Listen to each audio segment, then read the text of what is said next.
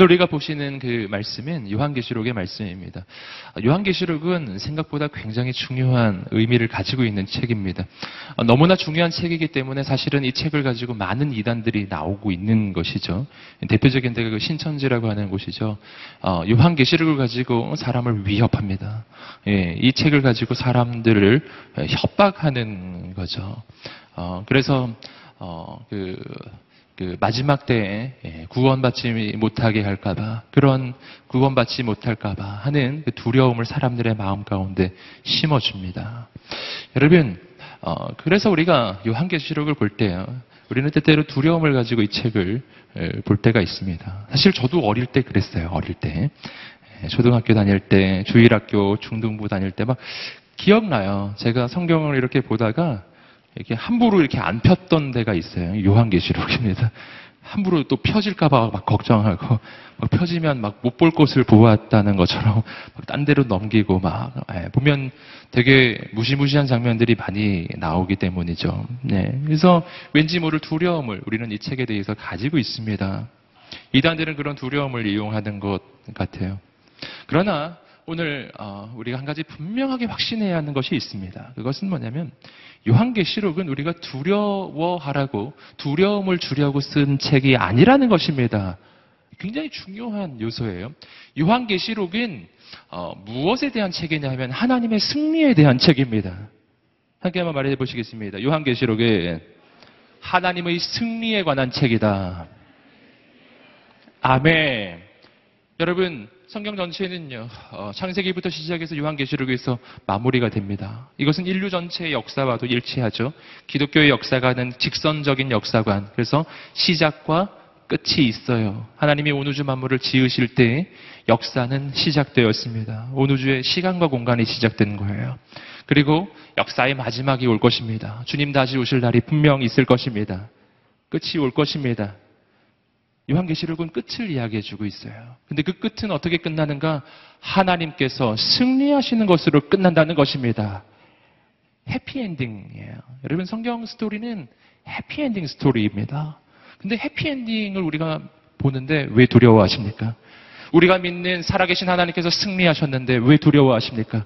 우리가 믿는 예수 그리스도께서 승리하시는데 왜 두려워하십니까? 할렐루야. 두려움이 떠나가게 되기를 주님으로 축복합니다. 여러분, 어, 주님은 어, 분명 다시 오실 것입니다. 어, 재림의 주님은 오십니다. 어, 초림 때 주님은 우리를 구원하시기 위한 구원자로서 오셨습니다. 그때 연약한 인간의 모습으로 오셔서 우리 대신 십자가를 지시고 나의 모든 죄를 짊어지시고 나를 대신해서 그 모든 고난과 저주를 받아주셨습니다. 그래서 우리는 살게 된 것이죠. 다시 오실 주님은 어떻게 오실까요? 여러분, 다시 오실 주님은 승리의 주님으로 오십니다. 고난의 주님으로 오시지 않는다니까요. 고난은 2000년 전에 끝났습니다. 주님은 부활하시고 승천하시고 지금은 하나님 보좌 우편에 계시는 영광스러운 주님이십니다. 영광의 주님. 여러분 다시 오실 주님은 어, 승리의 주님, 영광의 주님으로서 다시 오실 것이고요. 그리고 그분께 속해 있는 모든 자들은 예수 그리스도를 나의 구원자로 믿는 모든 사람들은 구원을 얻게 될 것입니다. 이것이 요한계시록 스토리입니다. 그러니 여러분을 다시 한번 격려하고 축복합니다. 제가 이단 분별법을 하나 알려드리겠습니다. 요한계시록을 가지고 사람을 위협하는 곳을 혹시 만나거든 99% 이단이라고 보시면 돼요. 요한계시록은 사람을 위협하라고 있는 책이 아니거든요. 요한계시록은 반대예요. 고난과 환란 속을 살아가는 그리스도인에게 용기를 주고 희망을 주는 책입니다.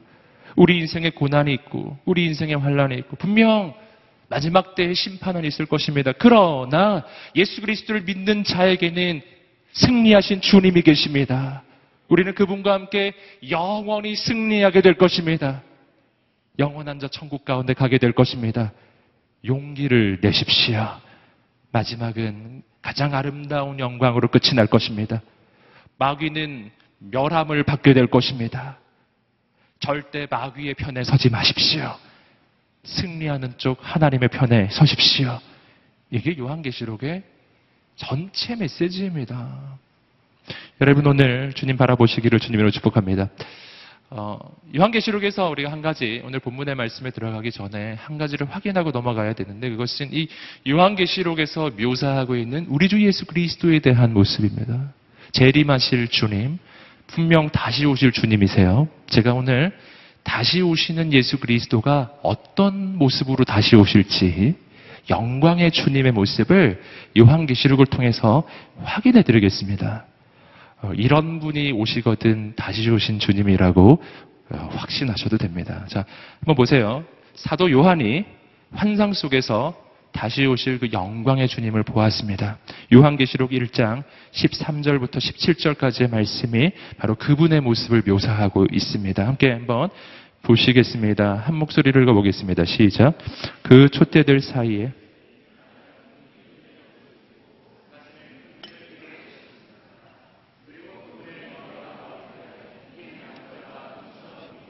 그분의 눈은 타오르는 불과 같고 그분의 발들은 용광로에서 재련된 청동 같고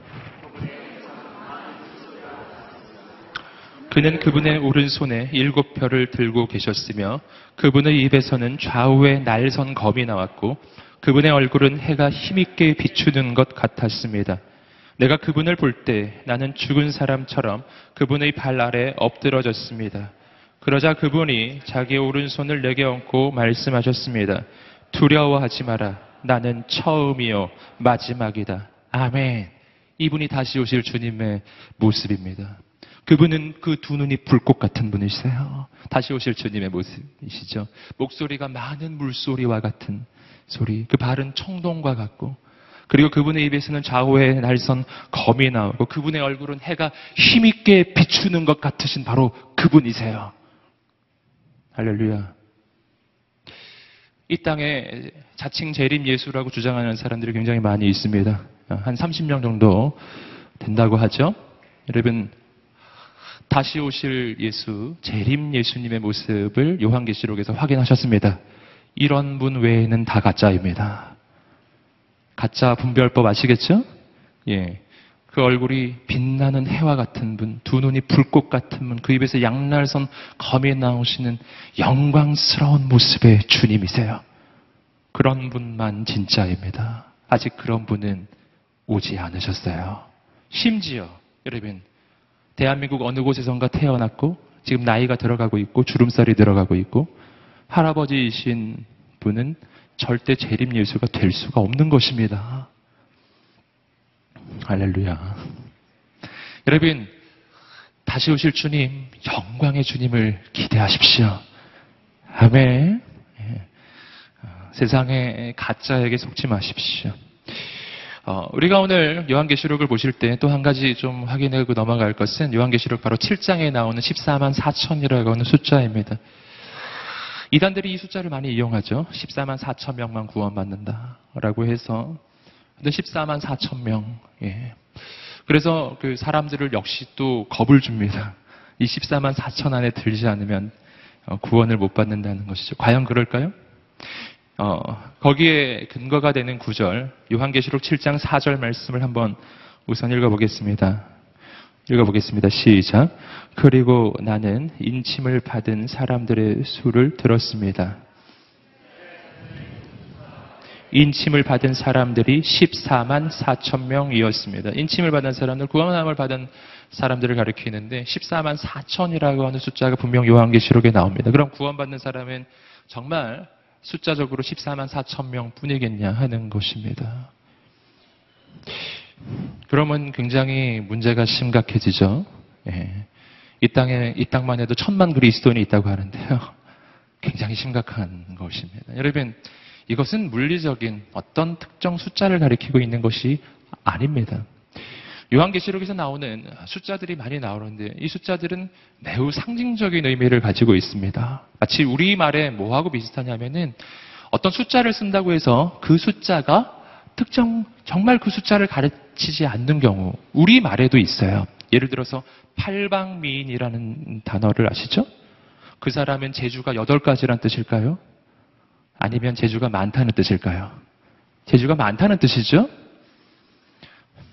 아시죠? 네. 여러분, 어떤 군사에 대해서 백만 대군을 이끌고 장군이 왔다. 그러면 군사가 백만이란 뜻일까요? 세 보셨나요? 아니죠? 백만 대군. 무슨 뜻이에요? 군사가 굉장히 많다는 뜻이죠. 백만이라는 숫자는 진짜 백만이라는 뜻이 아니라 군사가 굉장히 많다라는 뜻이고, 팔방미인의 팔자도 역시, 역시 제주가 많다는 뜻이지 꼭 제주가 여덟 가지란 뜻은 아닌 거예요. 어떤 숫자는요, 그 숫자가 가지는 상징적 의미를 가지고 나타낼 경우가 있습니다. 14만 4천이 바로 그러한 숫자입니다. 14만 4천이라는 숫자는 어떻게 이루어집니까? 12 곱하기 12. 12의 제곱이죠. 12 곱하기 12. 곱하기 1000. 1000은 10의 세제곱이에요. 12의 제곱 곱하기 10의 세제곱입니다. 할렐루야. 아주 어려운 수학은 아니죠? 12 곱하기 12 곱하기 10 곱하기 10 곱하기 10이에요. 이것은 상징이에요. 12는 어떤 숫자입니까? 12제자, 12지파. 12는 완전 숫자입니다. 완전한 숫자. 10도 역시 완전한 숫자, 충만한 숫자를 가리키는 것입니다. 그러니 12가 제곱이 되고 12 세제곱이 됐어요. 그러니 완전하고 완전하고 충만하고 충만하다. 이러한 뜻이라고요. 이 숫자는 의미를 가지고 있는 숫자입니다. 상징적 의미예요. 그러니 구원받는 자가 14만 4천이라는 말의 의미가 뭐냐 하면은 구원받는 사람이 많다는 뜻이에요. 하나님께서 뜻하신 대로 완전하고 완전하게 충만하고 충만하게 하나님의 구원은 이루어질 것입니다. 이것은 뭐하고 일치하냐면은 조금 이따가 우리가 읽어보시겠지만 요한계시록 7장 9절의 말씀과 일치합니다. 거기서 구원받는 자들의 모습이 또 나오거든요.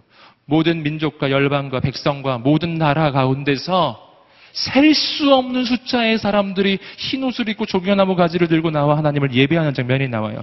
성경은 분명히 이야기하기를 셀 수 없는 숫자의 사람들이 모든 민족 가운데서 나올 것이라고 이야기하고 있습니다. 14만 4천이 아니라고요. 헤아릴 수 없는 사람들이 올 것입니다. 여러분, 14만 4천이라고 하는 이 한정된 숫자가 거짓인 까닭이 또 하나 있습니다. 이것은 성경 전체의 하나님의 마음과 위배가 돼요. 신약 성경을 보시면 한 영혼을 향한 아버지의 마음이 나옵니다.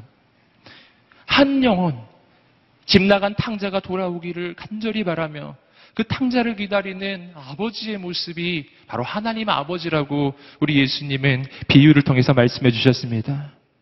한 영혼이 돌아오기를 끝까지 기다리는 마음이에요. 여러분, 이 마음과 위배가 돼요. 14만 4천 명까지 딱 끊고 14만 4천 1번째로 내가 예수님을 믿은 거야. 어, 내가 예수님 구주로 영접을 했는데 내가 14만 4천 1번째 예요. 그러면 하나님께서 어 정원 제한. 한 발 늦었네. 이렇게 말씀하시겠냐고요. 여러분, 그러실까요? 이것은 탕자 하나가 돌아오기를 간절히 원하는 아버지의 마음하고는 도무지 맞아 들어가지가 않는 거예요. 내 아들의 정원은 14만 4천이란다. 이런 게 어디 있어요? 여러분, 성경을 보시면 잃어버린 양 한 마리를 찾아 헤매이는 목자가 나옵니다. 예수님이시잖아요. 양 한 마리를 잃어버렸을 때그한 마리를 위해서 목숨 걸고 찾아 나서는 목자가 나와요. 한 마리를 위해서였어요. 여러분, 그런데 14만 4천, 그리고 한 명이 더 왔을 때 그 한 명을 하나님이 과연 외면하시겠습니까? 과연 외면하시겠습니까? 과연 그것이 목자의 마음인가요? 여러분, 이건 성경하고 완전히 위배가 됩니다. 하나님은 이 땅에 단 한 사람의 구원할 사람만 있어도 그 아들 예수 그리스도를 보내주셨을 것입니다. 이것이 우리 믿음 아니에요. 하나님이 그 아들 예수님을 보내셔서 이 땅에 있는 영혼들을 살리기를 원하셨는데 얼만큼 자신의 아들을 죽일 만큼 그렇게 이 땅에 있는 영혼들을 사랑하신 분이세요. 한 영혼을 구원하기 위해서예요. 한 영혼만 살릴 수 있다면 하나님이 그 아들을 보내주셨을 거예요. 근데 어찌 구원의 숫자가 14만 4천이라는 숫자로 제한될 수가 있냐는 것입니다. 할렐루야. 여러분, 그럴 수 없는 것입니다. 그럴 수 없는 거예요. 이거는 아버지의 마음을 정말 모르는 것입니다. 한 영혼을 구원하기 원하시는 이 하나님의 마음을 모르시는, 모르는 거예요. 이것이 너무나 수학적이고 계산적이고 하나님이 그렇게 계산하시는 분이신가요? 하나님이 계산하는 분이셨으면 그 아들을 안 보내십니다. 내 영혼의 가치와 그 아들 예수님의 가치 중에 어느 쪽이 높겠습니까? 여러분, 하나님은 말도 안 되는 희생을 우리를 위해서 치르시는 분이십니다. 여러분, 이단의 거짓된 속삭임에 속지 마십시오. 아버지의 사랑을 의심하게 만들고 하나님의 구원의 원리를 의심하게 만드는 거예요. 성경 그 어느 곳에 구원받을 사람이 제한되어 있다는 말이 어디에 있나요? 여러분, 요한복음 3장 16절 구원의 원리. 요한복음 3장 16절 여러분 너무 잘 아시죠? 한번 우리 자막을 통해 읽어보겠습니다. 시작. 하나님이 세상을 이처럼 사랑하사 독생자를 주셨으니 이는 그를 믿는 자마다 멸망하지 않고 영생을 얻게 하려 하심이니라. 아멘. 이게 구원의 원리예요. 구원의 원리는 단 하나뿐입니다. 숫자가 아니라니까요. 구원의 원리는 딱 하나예요. 예수 그리스도를 믿는 사람마다 멸망치 않고 영생을 얻게 하려 하심이니라. 아버지의 마음 이 마음을 오늘 우리가 알게 되기를 간절히 소망합니다. 그 마음은 숫자의 제한이 아니라고요. 그 마음은 한 명이라도 예수님을 믿고 구원 얻을 수가 있다면 그 한 영혼을 위해서 땅끝까지 달려가는 예수님의 마음이에요. 바로 그 마음이에요. 오늘 우리가 그 마음을 품게 되기를 주님으로 축복합니다. 이 아버지의 마음을 부인하는 데는 전부 이단이에요.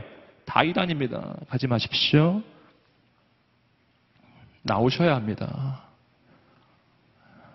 여기 신천지 계시면 꼭 나오세요. 할렐루야. 요한계시록 7장 9절의 말씀, 오늘 본문의 말씀 우리 함께 이제 보도록 하겠습니다. 9절 말씀을 함께 읽어보시겠습니다. 시작. 이 일 후에 내가 보았습니다.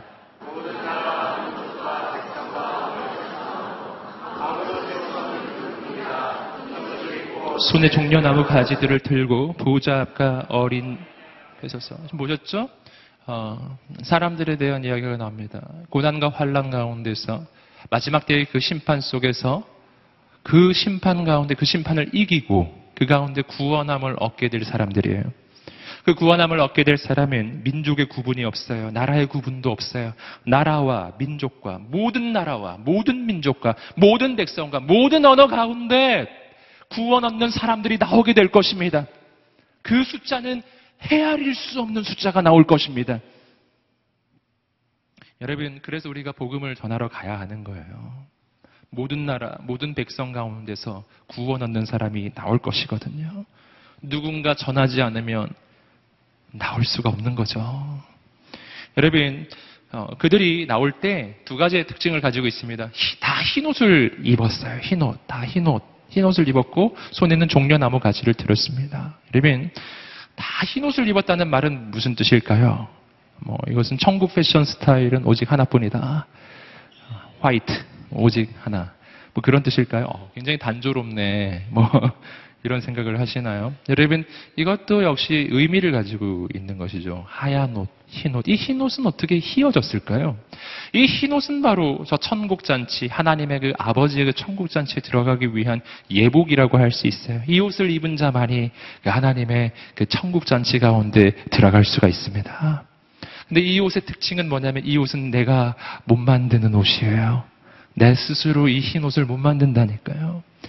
나의 옷이 휘어지는 것은 나의 행위적인 의에서 나오는 것이 아니에요. 나의 의에서 나오지 않고 내가 착하기 때문에 내 인생이 하얗게 바뀌진 않습니다.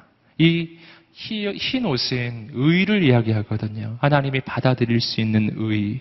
오직 의로운 자만이 하나님의 그 천국으로 갈 수 있기 때문에 어떻게 휘어질까요? 어떻게 이 의를 얻는 것입니까? 이것에 대해서 요한계시록 7장 14절 좀 아래쪽에 좀 내려오시면 직접 오늘 말씀이 설명을 하고 있습니다. 이 흰 옷은 어떻게 휘어졌는가? 14절 말씀을 우리 자막을 통해 읽어보겠습니다. 시작. 나는 그에게 대답했습니다. 그때 그가 내게 말했습니다. 아들은 큰 환란으로 이들은 큰 환란으로부터 나오는 사람들인데 그들은 어린 양의 피- 아멘. 뭘로 희게 했다고요? 어린 양의 피로 씻어서 희게 한 것입니다.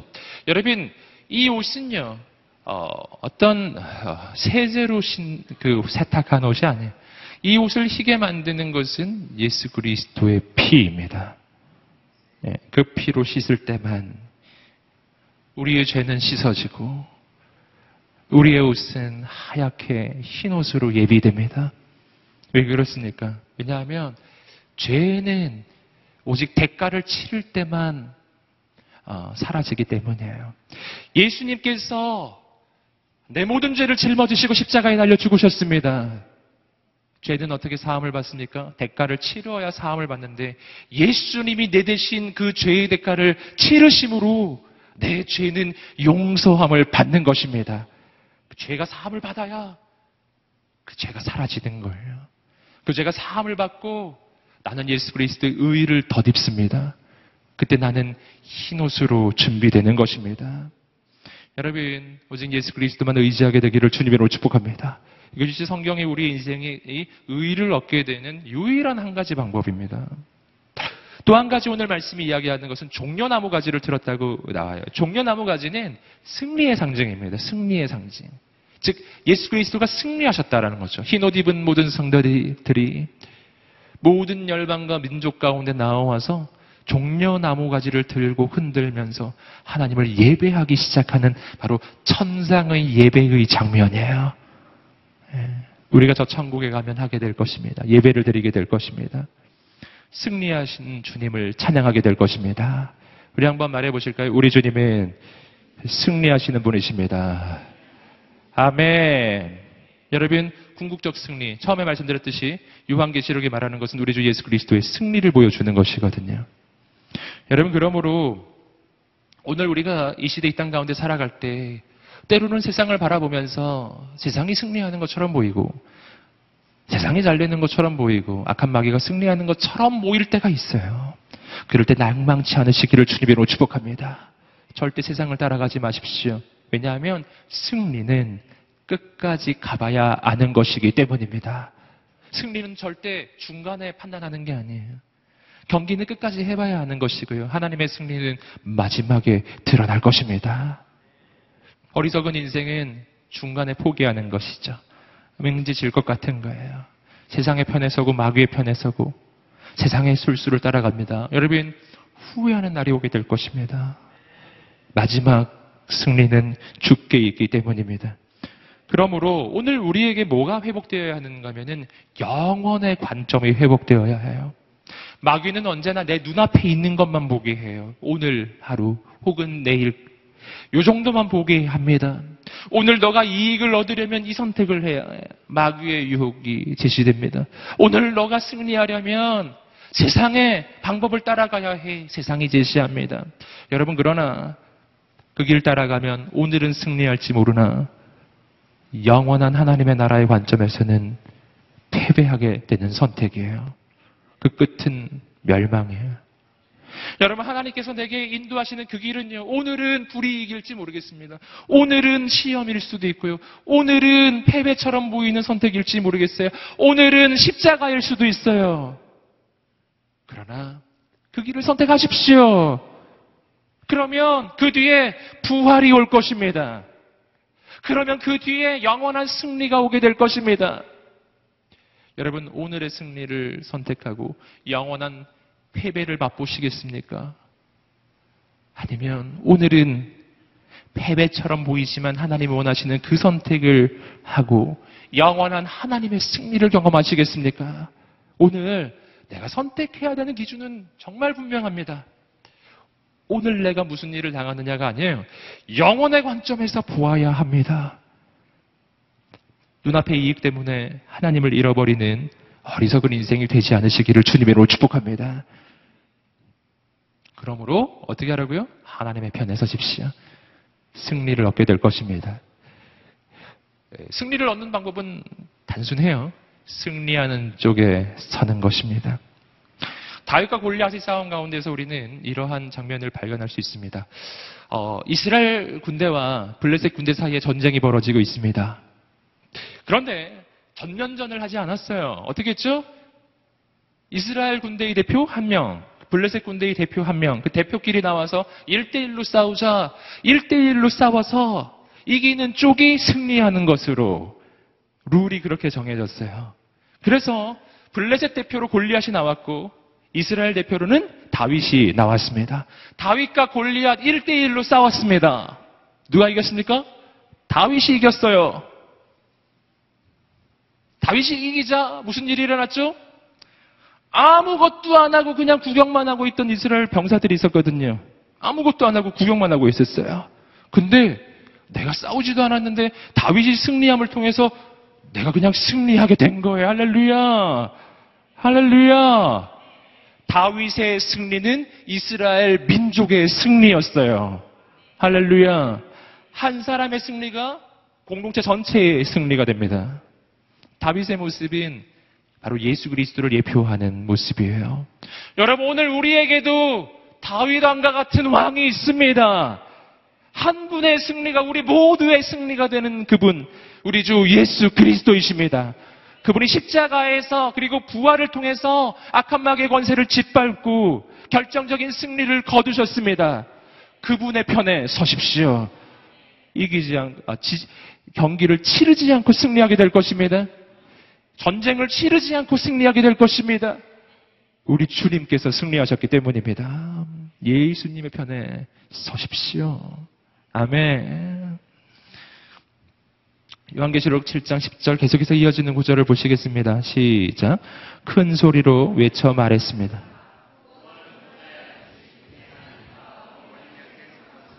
아멘. 찬양을 하기 시작하거든요. 이 셀 수 없는 무리들이 모든 민족과 백성과 방언 가운데 나와서 하나님을 향해서 예배하고 찬양하기 시작해요.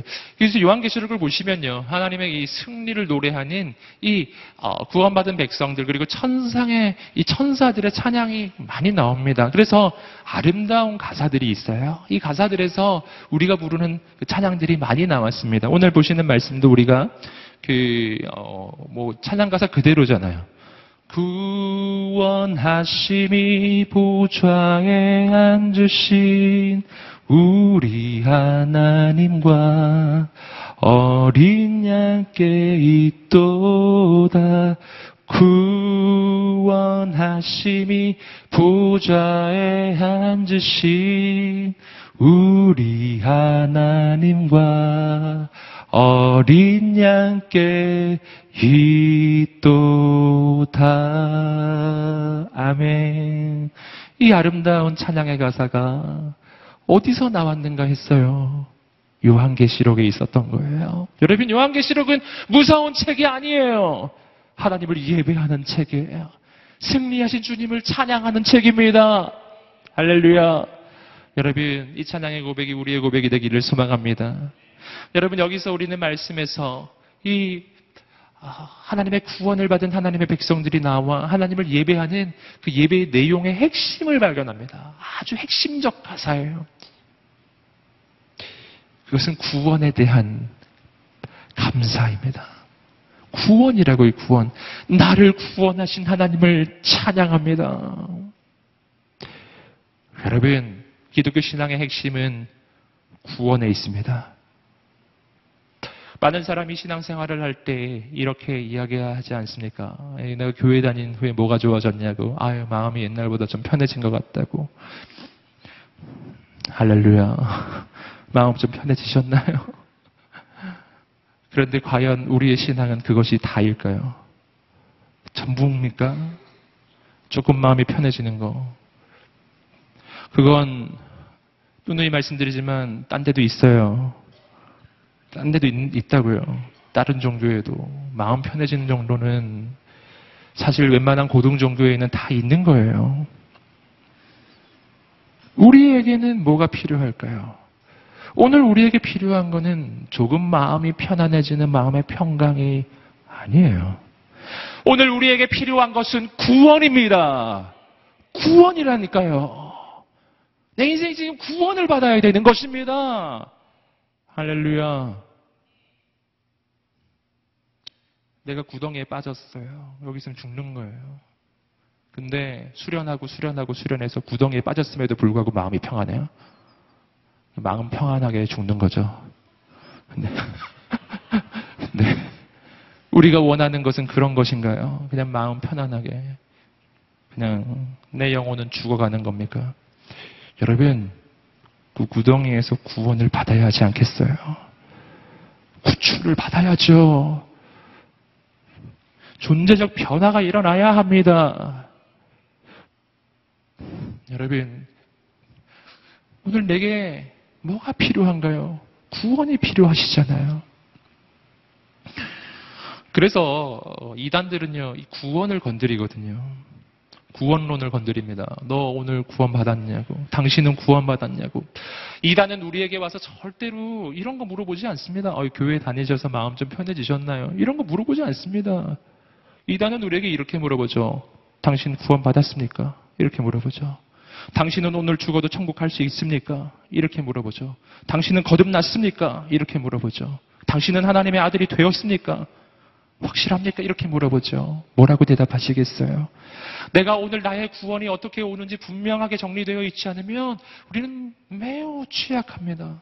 여러분, 내게 필요한 것은 구원인데요. 이 구원은 오직 뭘로부터 온다고요? 오늘 말씀이 선명하게 이야기하고 있어요. 구원하심은 보좌에 앉으신 우리 하나님과 어린 양께 있도다. 구원은 인간으로부터 오는 게 아니에요. 구원은 인간의 행위에서 나오지 않아요. 구원은 인간의 의로운 행위에서 나오지 않아요. 절대로 안 나와요. 구원은 수련에서 나오지 않아요.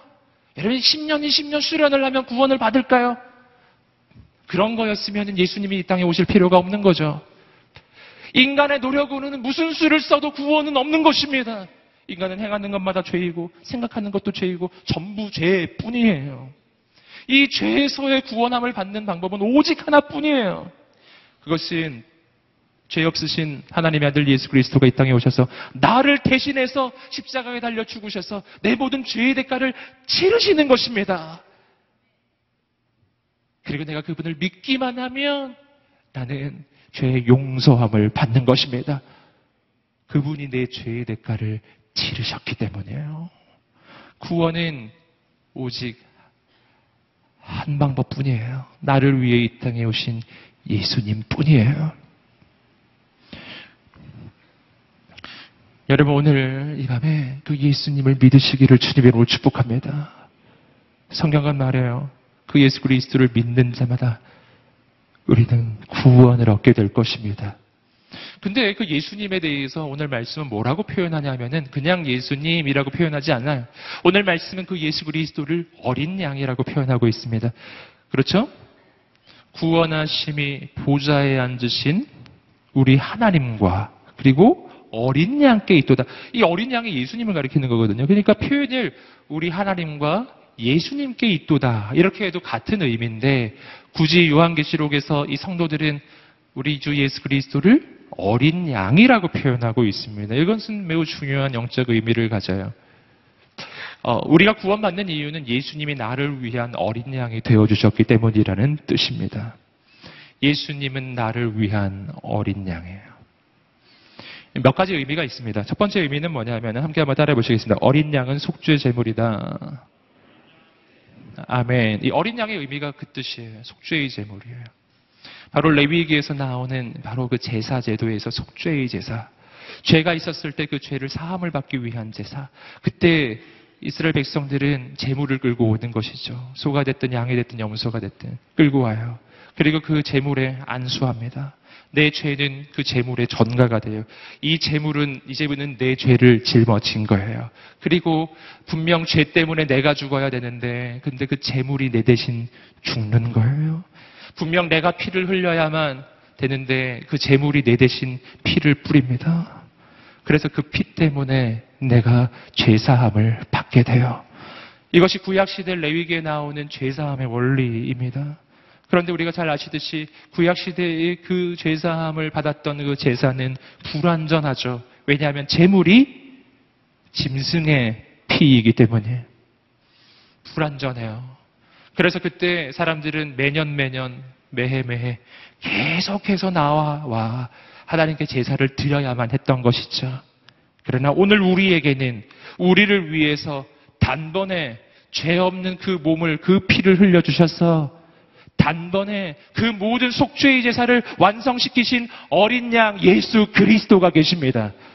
오늘 우리가 이곳에 나오는 것도 그분을 의지해서 나온 거예요. 여러분 예수 그리스도를 믿고 의지할 때 우리는 죄 사함을 받습니다. 그리고 오늘 우리는 심판받지 않는 인생으로 바뀌는 것입니다.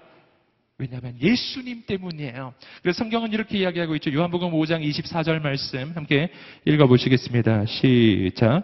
내가 진실로 진실로 너희에게 이르노니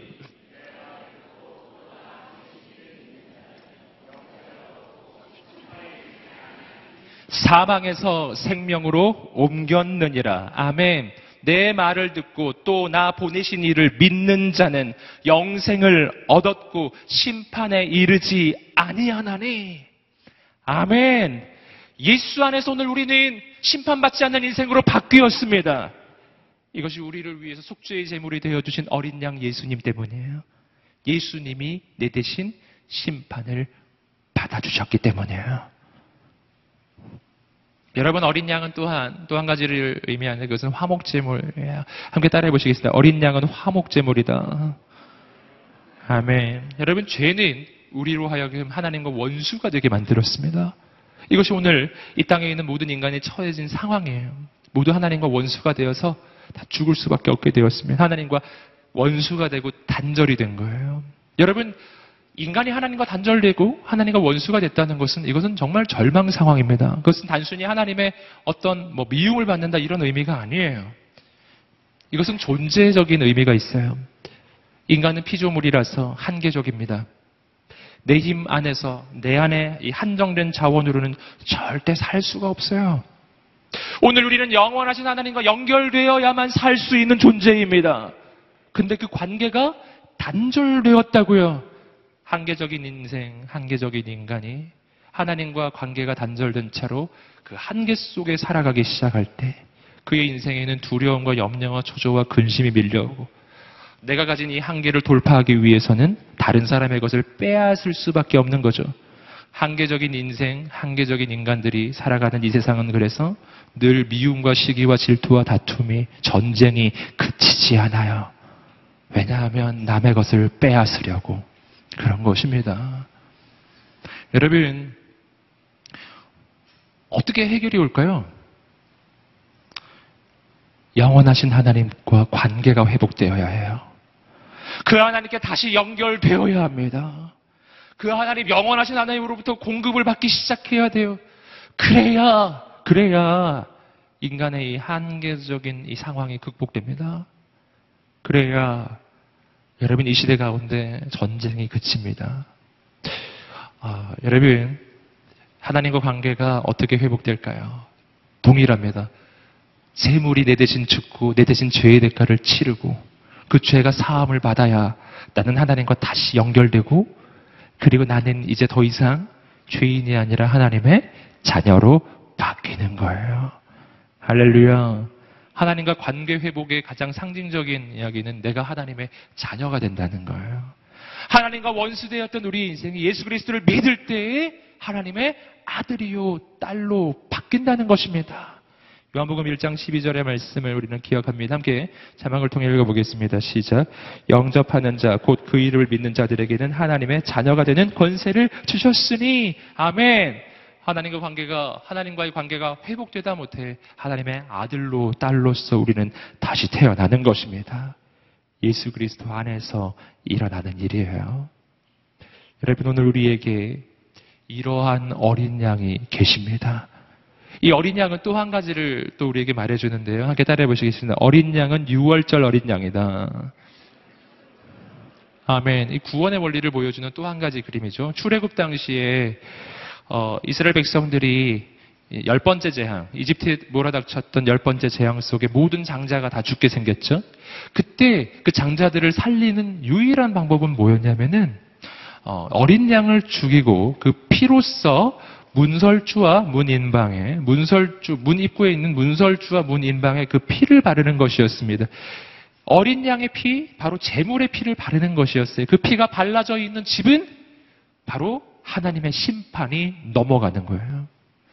분명히 심판이 이 집에 임해야 하는데 제물의 피가 발라져 있으면 그 심판이 지나갑니다. 왜 지나갈까요? 왜냐하면 그 집이 받아야 될 그 심판을 제물인 그 어린 양이 대신 받았기 때문이에요. 그 피를 보면 이렇게 되는 거죠. 피를 보면 아, 이 집은 이미 심판을 받았구나 넘어가는 거예요. 그래서 그 집안에 있는 장자는 안 죽는 것입니다. 할렐루야. 여러분, 예수님이 우리의 6월절 어린 양이십니다. 우리는 모두 다 죄 때문에 죽을 수밖에 없는 인생, 심판받아 마땅한 인생인데, 근데 오늘 우리의 인생에 뭐가 있으면? 우리를 위해 죽으신 예수 그리스도의 십자가 보혈이 있으면, 그 피를 보고 하나님의 심판이 넘어갈 것입니다. 지나갈 것입니다. 할렐루야. 여러분, 이것이 오늘 우리 인생의 구원의 원리예요. 그래서 우리가 심판을 받지 않아요. 여러분, 그리고 오늘 우리는 어떤 존재가 됩니까? 우리 원래 죽었어야 했는데 예수 그리스도 나의 어린 양이 되시는 그 주님 때문에 내가 살게 되었으니 그러니 이제 나는 내 인생은 나의 것이 아니라 주님의 것이 되는 것입니다. 아멘. 이 영적인 확신이 우리 인생에 있게 되기를 주님 이름으로 축복합니다. 여러분 계속해서 요한계시록 7장 11절과 12절의 말씀을 보시면 천사들의 노래가 나와요. 함께 요한계시록 7장 11절과 12절의 말씀을 읽어보시겠습니다. 시작.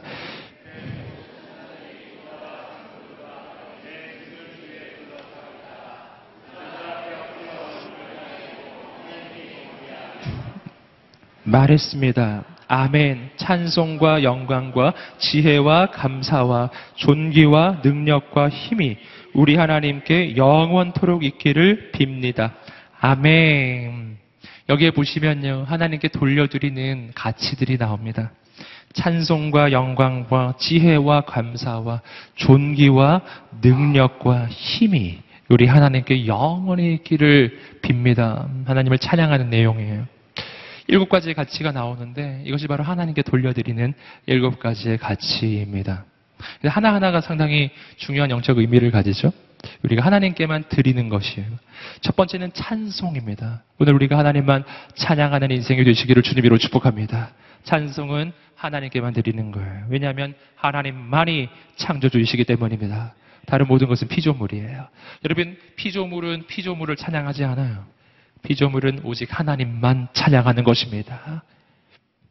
어, 찬송하는 것은 우리 인생에 매우 중요한 의미가 있는데 이것은 우리 인생에 지어진 창조의 목적이기 때문이다, 때문입니다. 여러 번 우리가 확인했지만 다시 한번 보시겠습니다. 이사야 43장 21절 말씀 읽어보시겠습니다. 시작. 이 백성은 내가 나를 위하여 지었나니 나를 찬송하게 하려 함이니라. 아멘. 아멘. 우리가 지어진 목적이에요. 하나님을 찬양하고 찬송하는 것입니다. 여러분, 그러므로 오늘 우리가 하나님을 찬송하고 찬양하는 것은요, 선택이 아닌 거예요. 이것은 우리의 인생의 본질이에요. 이건 우리 인생의 부르심이고, 우리 인생의 목적입니다.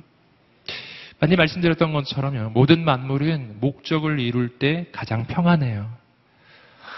어, 반대로 이야기하면은 어떤, 어떤 제품이든 어떤 존재이든 그것이 만들어진 목적에 충실하지 않으면 그러면 평안하지 않습니다. 힘이 들어요. 내 인생이 마찬가지거든요. 요즘에 어렵고 힘들다면, 어, 괴롭다면, 내 인생이 고통 가운데 있다면 거기서 헤어나는 가장 빠른 방법이 있습니다. 그것은 내 인생이 지어진 목적을 이루는 것입니다. 이사야 43장 21절 말씀. 이 백성은 내가 나를 위하여 지었나니 나를 찬송하게 하려 함이니라. 아멘. 네, 그래서 이 하나님의 방법 계속 알려드렸죠. 인생이 어렵다면 뭘 시작하시라고요?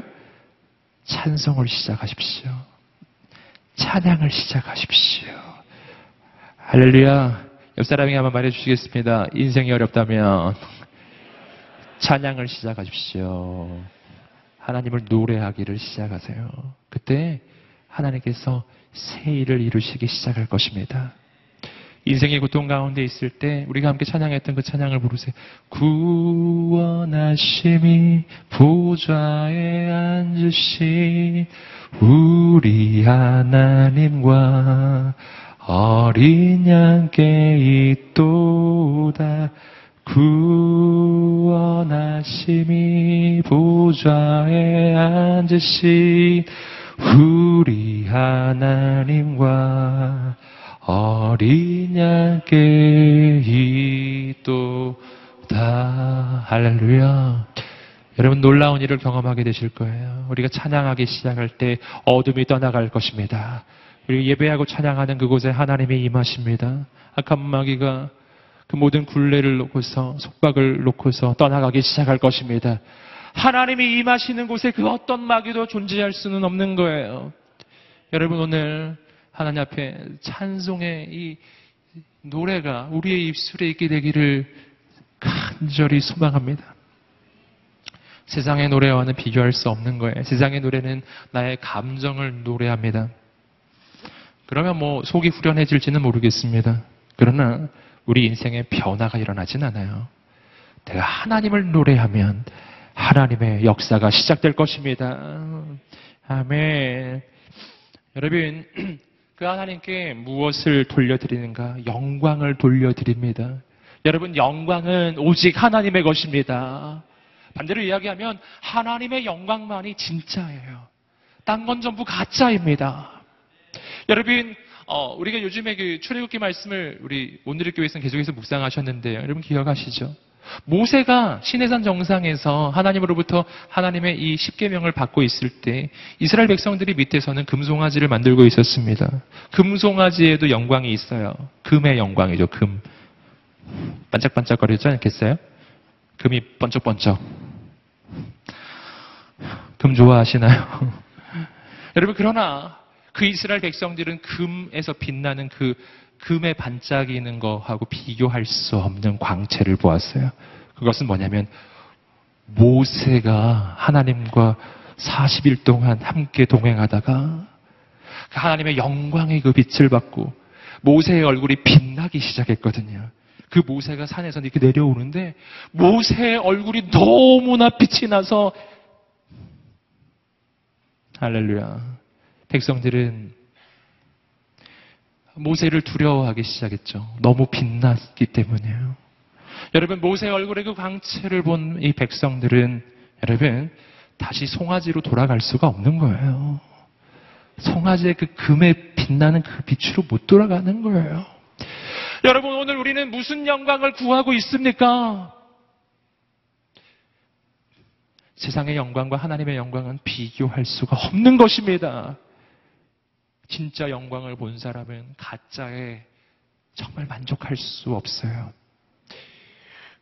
할렐루야. 명품을 맛본 사람은 결코 짝퉁에, 짝퉁이 아니 짝퉁에 만족할 수 없는 것처럼. 네. 할렐루야. 바로 그런 거 아니겠어요. 여러분, 하늘의 영광을 추구하시기를 주님으로 축복합니다.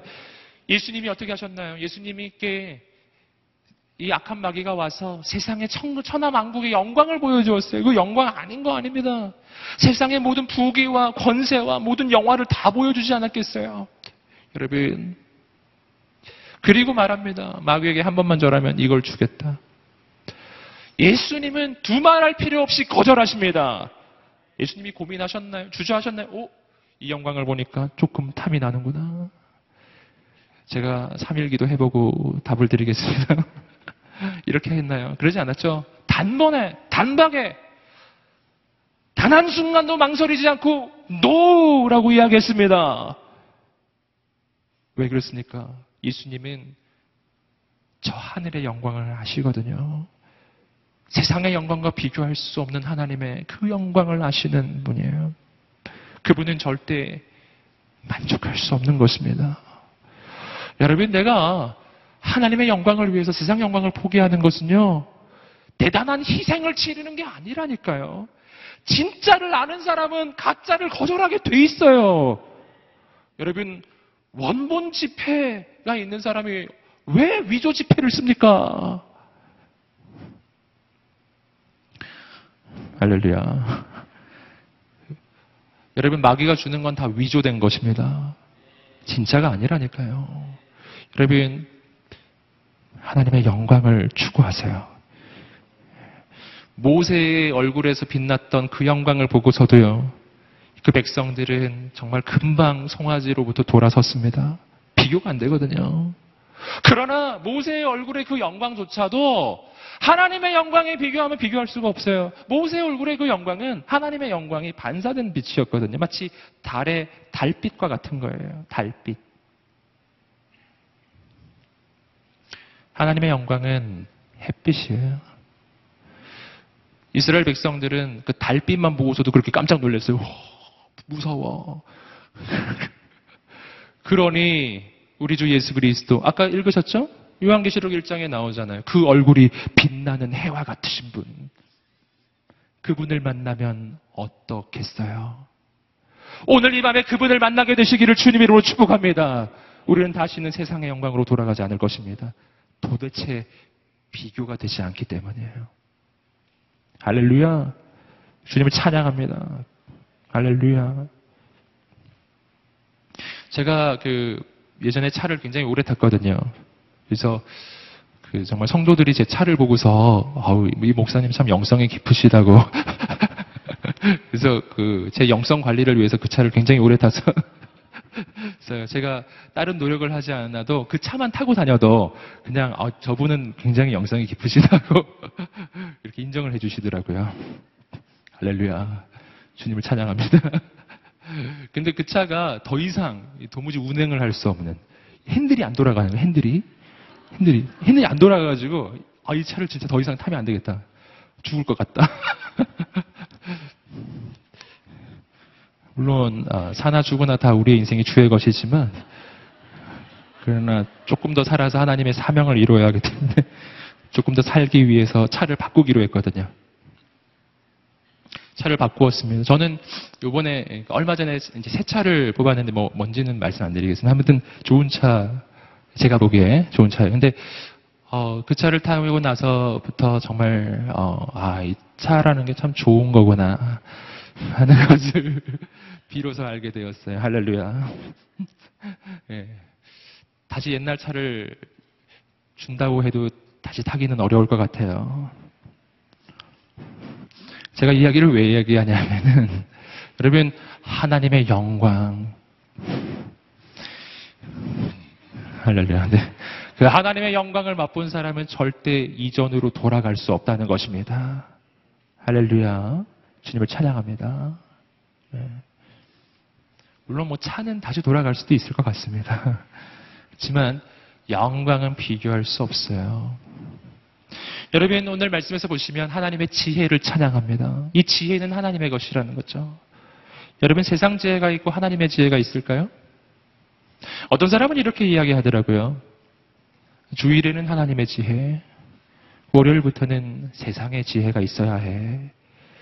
예, 그래서 너무 믿음의 길을 걸어가면 이렇게 표현하더라고요. 참 지혜롭지 못하네. 이렇게. 참 이상한 표현이죠? 네. 요즘엔 지혜라는 표현이 참 이상한 표현으로 바뀌었어요. 그런데 성경은 그렇게 이야기하지 않습니다. 지혜는 오직 하나님께 있는 것입니다. 세상의 지혜는 가짜예요. 그건 짝퉁이라니까요. 그 원본의 위조품이라고 할 수 있어요. 지혜는 오직 하나님의 것입니다. 여러분 그 하나님의 지혜에 대해서 성경은 말하죠. 여호와를 경외하는 것이 지혜의 근본이요 거룩하신 자를 아는 것이 명철이니라 지혜의 근본 오직 하나님께 있는 것입니다. 여러분 어, 왜 그렇습니까? 이 지혜는 어, 하나님의 지혜는 창조주의 지혜이기 때문이에요. 피조물의 지혜와 창조주의 지혜는 비교할 수가 없습니다. 그래서 고린도전서 1장 25절이 이 지혜에 대해서 이렇게 말하죠. 우리가 늘 기억해야 할 구절 읽어보겠습니다. 시작. 하나님의 어리석음이 사람보다 지혜롭고 하나님의 약하심이 사람보다 강하니라. 할렐루야. 여러분, 하나님의 어리석음이 사람의 지혜보다 더 지혜롭습니다. 그러니 여러분 내가 하나님의 길을 걸어갈 때 이것이 사람들이 어리석다고 말할 때가 있어요. 아참 어리석은 선택이라고. 그러나 성경이 분명 말합니다. 하나님의 어리석음이 사람보다 지혜롭다. 여러분 세상의 판단을 따라가지 마십시오. 하나님의 판단을 따라가시기를 주님의 이름으로 축복합니다. 왠지 아시겠어요? 여러분 하나님의 지혜는 정말 놀라운 지혜예요.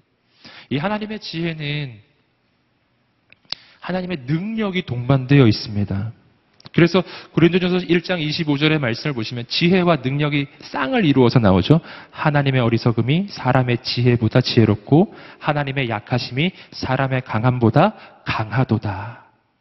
지혜와 능력은 이게 서로 떨어져 있지 않아요. 함께 붙어 다니는 것입니다. 하나님의 지혜가 진짜인 이유는 하나님의 지혜에는 그 지혜를 뒷받침하는 능력이 있기 때문이에요. 그 어떤 능력인가 하는 것이죠. 이런 능력이죠. 길을 찾을 때, 길을 찾을 때 세상의 지혜는 어느 길이 좋은가를 찾는 지혜예요. 창조주의 지혜는 달라요. 창조주의 지혜는 A, B, C, D 여러 가지 길 중에 어느 길이 좋은가를 찾는 지혜가 아니고 하나님의 지혜는 길을 만드는 지혜입니다. 길을 찾을 필요가 없는 거예요. 내가 길이 없는 광야 한복판에 있어도 하나님은 거기에 길을 내시는 분이십니다. 내가 홍해가 가로막혀 있어도 창조주의 지혜는요, 그 홍해를 가르는 것입니다. 전혀 다르다는 것을 아시겠어요? 그러니 길이 없다고 막막할 때 낭망치 않으시기를 주님의 이름으로 축복합니다. 여러분, 눈앞에 있는 것조차 알 수 없는 바로 눈앞에 있는 것조차 알 수 없는 세상의 지혜를 따라가지 마십시오. 온 우주의 창조주이심의 역사의 주관자가 되시는 하나님, 태초부터 그리고 종말까지 영원 전부터 영원 후까지 모든 것을 아시는 영원하신 하나님의 지혜를 따라가십시오. 할렐루야. 오늘 말씀을 보시면 감사도 하나님께 돌릴 것이에요. 여러분, 감사는 하나님의 것입니다. 하나님께 우리가 드릴 것은 감사뿐이란 뜻이에요. 그래서 성경이 말하죠. 항상 기뻐하라. 쉬지 말고 기도하라. 범사에 감사하라. 범사라 무슨 뜻이에요? 모든 일에 감사하라. 감사할 이유는 어디에 있을까요? 모든 것에 있는 거예요. 내 삶 모든 것은 감사할 것 뿐이라는 것입니다. 왜 그렇습니까? 왜냐하면 하나님은 이 모든 것을 합하여 선을 이루시는 분이시기 때문입니다.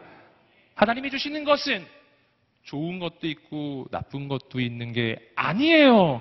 하나님이 주시는 것은 다 좋은 것입니다. 뭐든지. 하나님이 때로 내게 어려움도 주고 때로는 시련도 주고 때로는 좋은 것도 주는데 때로는 상도 주고 벌도 주고 이런 것은 매우 단편적인 생각입니다. 우리가 신앙생활을 하면 마침내 이렇게 고백하게 되실 것입니다. 하나님이 내게 주시는 것은 다 좋은 것입니다. 아멘. 함께 외쳐보시겠습니다. 하나님께서 내게 주시는 것은 다 좋은 것입니다. 다 좋은 거예요. 하나도 남김없이 모두 다 지금 경험하고 있는 그 시련조차도 지금 경험하고 있는 고난조차도 그것도 좋은 것으로 바뀔 것입니다. 십자가는 부활로 바뀔 것입니다. 여러분, 고난이 없으면 영광이 없는 것이죠. 영광을 원하십니까? 고난을 경험하기를 두려워하지 마세요. 여러분, 오늘 이 시간에 그 하나님을 향한 감사함이 우리 인생에 늘 있기를 주님으로 축복합니다. 여러분, 존귀도 하나님의 것이에요. 존귀란 어떤 가치를 이야기하는 것이죠. 무엇을 가치 있게 보시나 하는, 보시나요? 이것이 질문이에요. 무엇을 가치 있게 보십니까? 세상에 있는 것을 가치 있게 보시나요? 성경은 이야기합니다. 존귀는 하나님의 것이에요. 왜 그럴까요? 하나님은 온 우주의 주인이시기 때문이에요. 단순한 원리입니다. 어떤 집을 갔더니 집안에 어떤 보물이 있다고 한번 생각해 봅시다. 그 보물이 참 어, 좋아 보여요. 여러분, 뭐가 가치 있는 것일까요? 그 보물이 가치 있을까요? 아니면 그 집 주인이 더 가치 있을까요? 어느 쪽입니까? 네. 주인이죠. 할렐루야. 주인이지 않습니까? 주인이 가치 있죠. 바로 그런 거거든요. 세상에 있는 그 어떤 것을 가치 있게 보시나요? 세상에 있는 것 가운데 단 하나도 저절로 생긴 건 없어요. 전부 피조물이에요. 하나님은 창조주이십니다. 하나님이 가장 존귀하십니다. 능력과 힘, 이것도 하나님의 것입니다. 아까도 말씀드렸죠. 창조주의 능력, 창조주의 힘은 피조물하고는 차원이 달라요. 전혀 다릅니다. 여러분, 어, 풍랑을 만난 제자들이 있었습니다. 그 풍랑을 만난 제자들이 여러분 배를 타고 가고 있습니다. 피조물의 능력은 뭘까요? 풍랑을 만난 피조물인 제자들의 능력은 어떻게 발휘될까요? 항해술이죠. 그래서 어떻게 하면 이, 이 폭풍우를 헤쳐나가는 이 능숙한 항해술, 이것이 피조물이 할 수 있는 최선이에요. 창조주의 능력은 뭘까요? 창조주는 항해할 필요가 없어요. 항해술이 필요 없어요. 창조주 하나님은 풍랑을 멈추십니다. 예수님이 그 배에 오르셔서 말씀하셨어요. 잠잠하라. 즉시 풍랑이 잠잠해지셨습니다. 여러분, 하나님의 능력이라고요. 달라요. 상원이 정말 다릅니다. 눈앞에 홍해가 가로막혀 있어요. 피조물이 할 수 있는 능력은 뭘까요? 정말 능력 있는 지도자는 뭐를 할까요? 배를 띄우겠죠? 여러분을 위해 배를 준비했습니다. 빨리 배를 타시죠. 이게 피조물이 할 수 있는 최선의 방책입니다. 그러나 창조주 하나님은 달라요. 배 안 띄워도 돼요. 왜냐하면 바다를 가르시기 때문이에요. 할렐루야. 이게 능력이라고 하는 것입니다. 모든 능력과 모든 힘은 하나님의 것입니다. 오늘 이 하나님이 우리의 하나님이십니다. 그래서 우리가 찬양하는 거 아니겠어요? 모든 영광과 존귀와 능력 받으소서 받으소서. 모든 영광과 존귀와 능력 받으소서 그리스도 살아계신 하나님 아멘 모든 영광과 존귀와 능력이 다 하나님의 것입니다 세상으로 돌아가지 마십시오 다 가짜라니까요 하나님의 영광이 진짜예요. 하나님의 존귀함이 진짜예요. 하나님의 능력만이 진짜예요. 여러분, 어, 계속해서 요한계시록 7장 13절과 14절의 말씀입니다. 함께 계속 읽어보겠습니다. 시작. 그때 장로들 가운데 하나가 내게 물었습니다.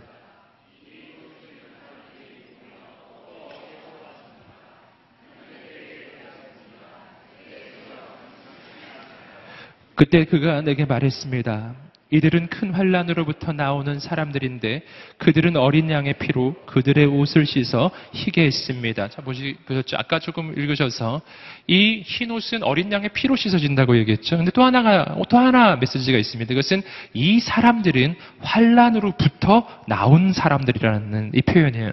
무슨 뜻일까요? 환란은 있을 것입니다. 그러나 하나님의 사람은 그 환란을 이길 것입니다. 하나님의 사람은 그 환란 속에 사로잡히거나 묻혀버리지 않아요. 그 속에서 나오는 사람이에요. 여러분, 오늘 우리의 인생이 그러한 인생이에요. 그래서 성경이 이렇게 이야기하죠. 요한복음 16장 33절의 말씀을 읽어보시겠습니다. 시작. 이것을 너희에게 이르는 것은 너희로 내 안에서 평안을 누리게 하려 함이라. 세상에서 너희가 환란을 당하나 담대하라. 내가 세상을 이기었노라. 아멘. 환란이 있을 것입니다. 그러나 지지 않을 것입니다. 승리할 것입니다. 담대하십시오.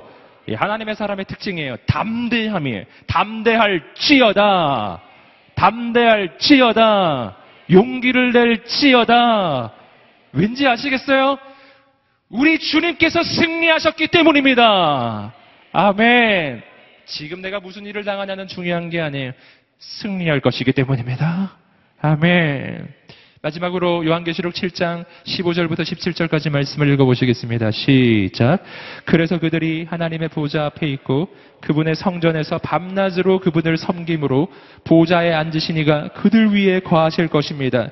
그들이 다시는 굶거나 목마르지 않고 해나 그 어떤 열기도 그들을 해치지 못할 것입니다.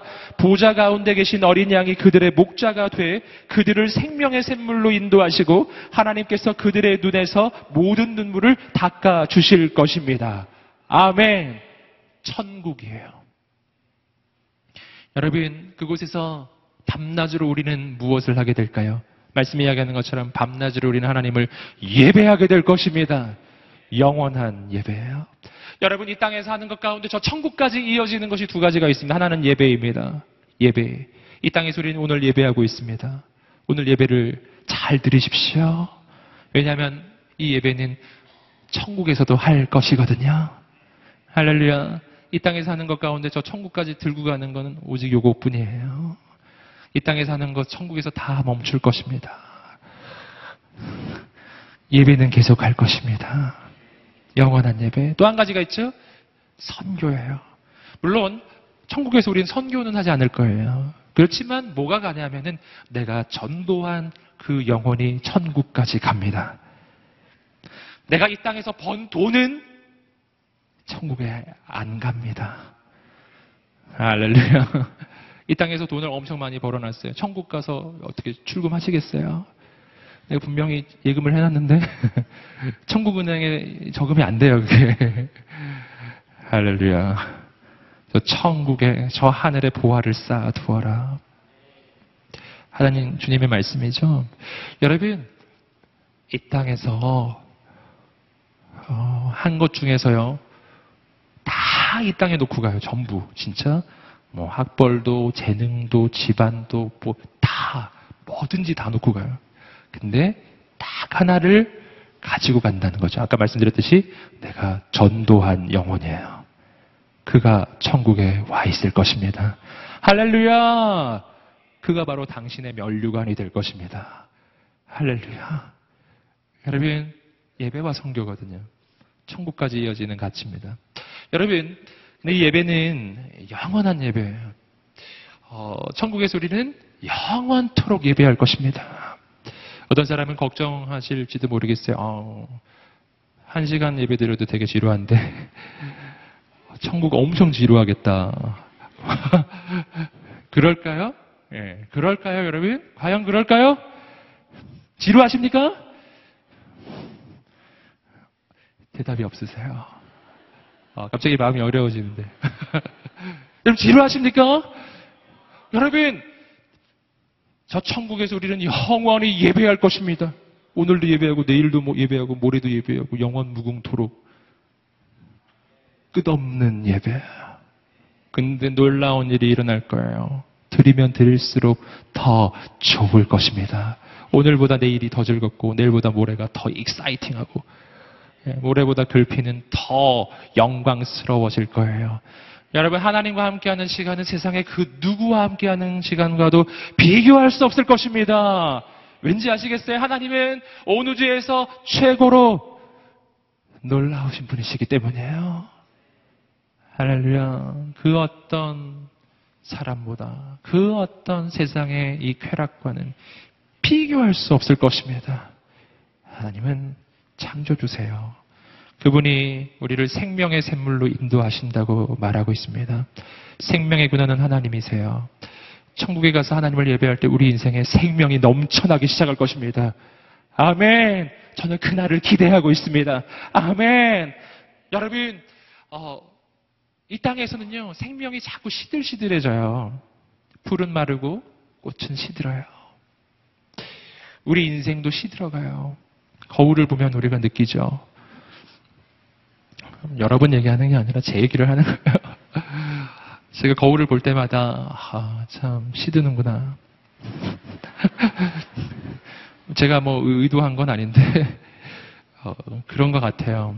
어, 한때는 참 괜찮았는데 뭐 이런 생각도 하고 음, 어, 자꾸만 시들시들해져요. 어, 정말 어, 피부도 나빠지고 주름살도 생기고 저 예. 머리카락도 빠지고 빠지다 못해 요즘은 휘어지기까지 해서 고민이죠. 어, 무슨 현상이죠? 이런 현상이? 노화 현상이죠.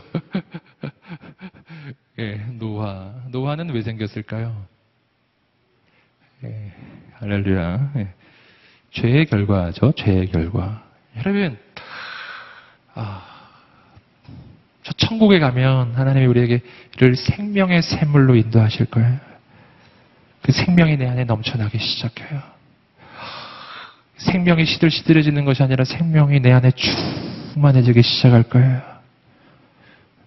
여러분, 저 천국에서 여러분은 최고의 모습으로 부활하게 되실 것입니다. 지금 그 모습이 아니시라니까요. 저번에도 말씀드렸지만 80대에서 병원에서 누워서 천국 가신 분이 누워서 이제 임종을 맞이했어요. 천국 환송 예배 드렸어요. 그분이 천국 갔더니 침대에 누워 계신가요? 네, 돌아가실 때 그 모습으로 부활하실까요? 아니라는 거죠. 최고의 모습으로 부활하실 것입니다. 최고의 모습으로. 아멘. 분명 그 사람인데 그 사람이 아닌 거예요. 여러분 격려하고 축복합니다. 하나님의 생명이 넘쳐날 것입니다. 아멘. 천국에서 일어나는 일에 하나님께서 눈물을 닦아주신대요. 눈물을 닦아주신대요. 여러분, 그곳에서, 어, 영원한 하나님과의 기쁨과 즐거움을 누리는 곳입니다. 오늘 우리에게 천국의 소망이 있게 되기를 주님의 이름으로 축복합니다. 여러분, 이 땅에서 우리는 하나님을 바라볼 때 이 땅에 저급한 그 이 세상의 가치로 돌아가지 않을 것입니다. 오늘 우리는 계시록의 말씀을 통해서 저 하늘의 천상의 가장 영광스러운 예배, 영광스러운 하나님의 그 영광과 존귀함을 함께 나누었습니다.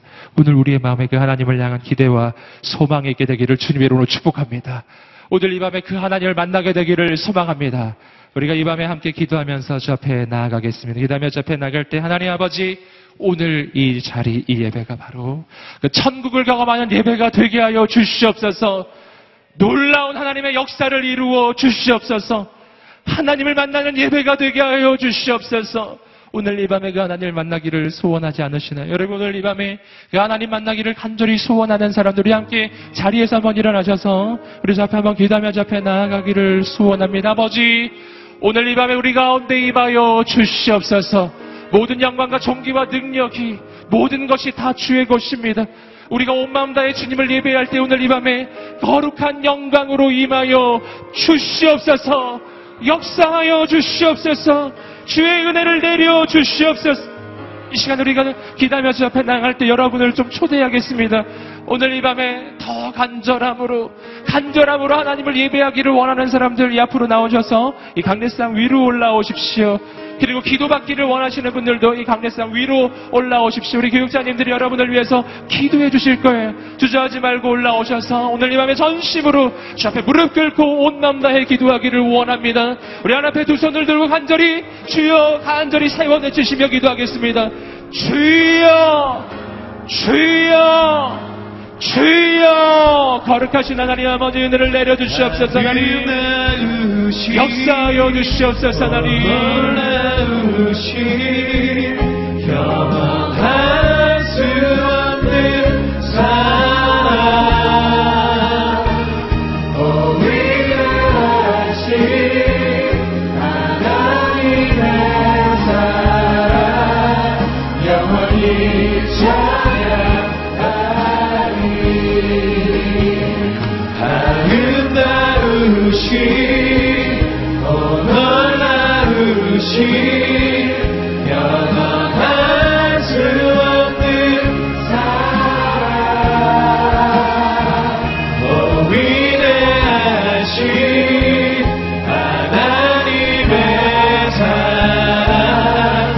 영원히 찬양하리. 거룩하신 하나님 임하여 주시옵소서 하나님 역사여 주시옵소서 하나님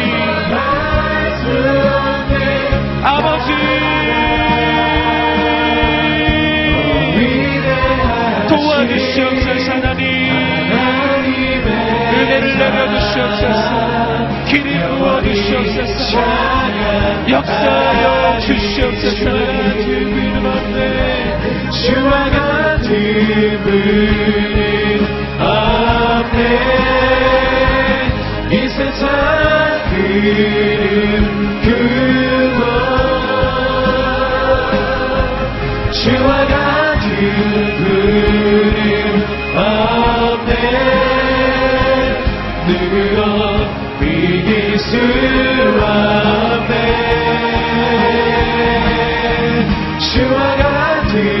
We.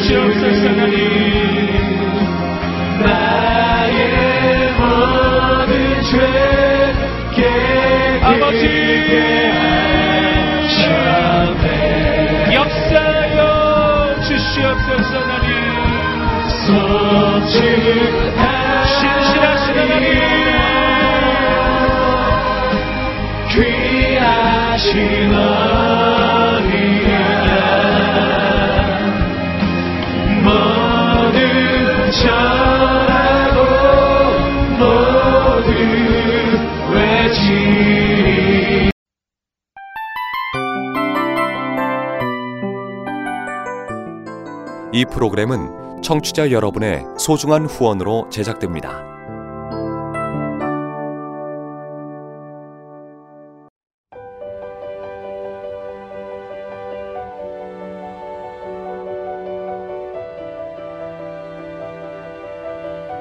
세상에는 수많은 교회들이 있지만 더 깊이 있는 말씀 강해를 찾기 위해 크기로만 교회를 선정하지 않습니다.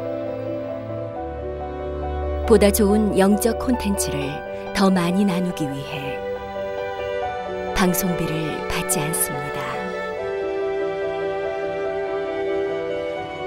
1년 365일 복음만 전하고 싶어서 우리는 광고를 하지 않습니다.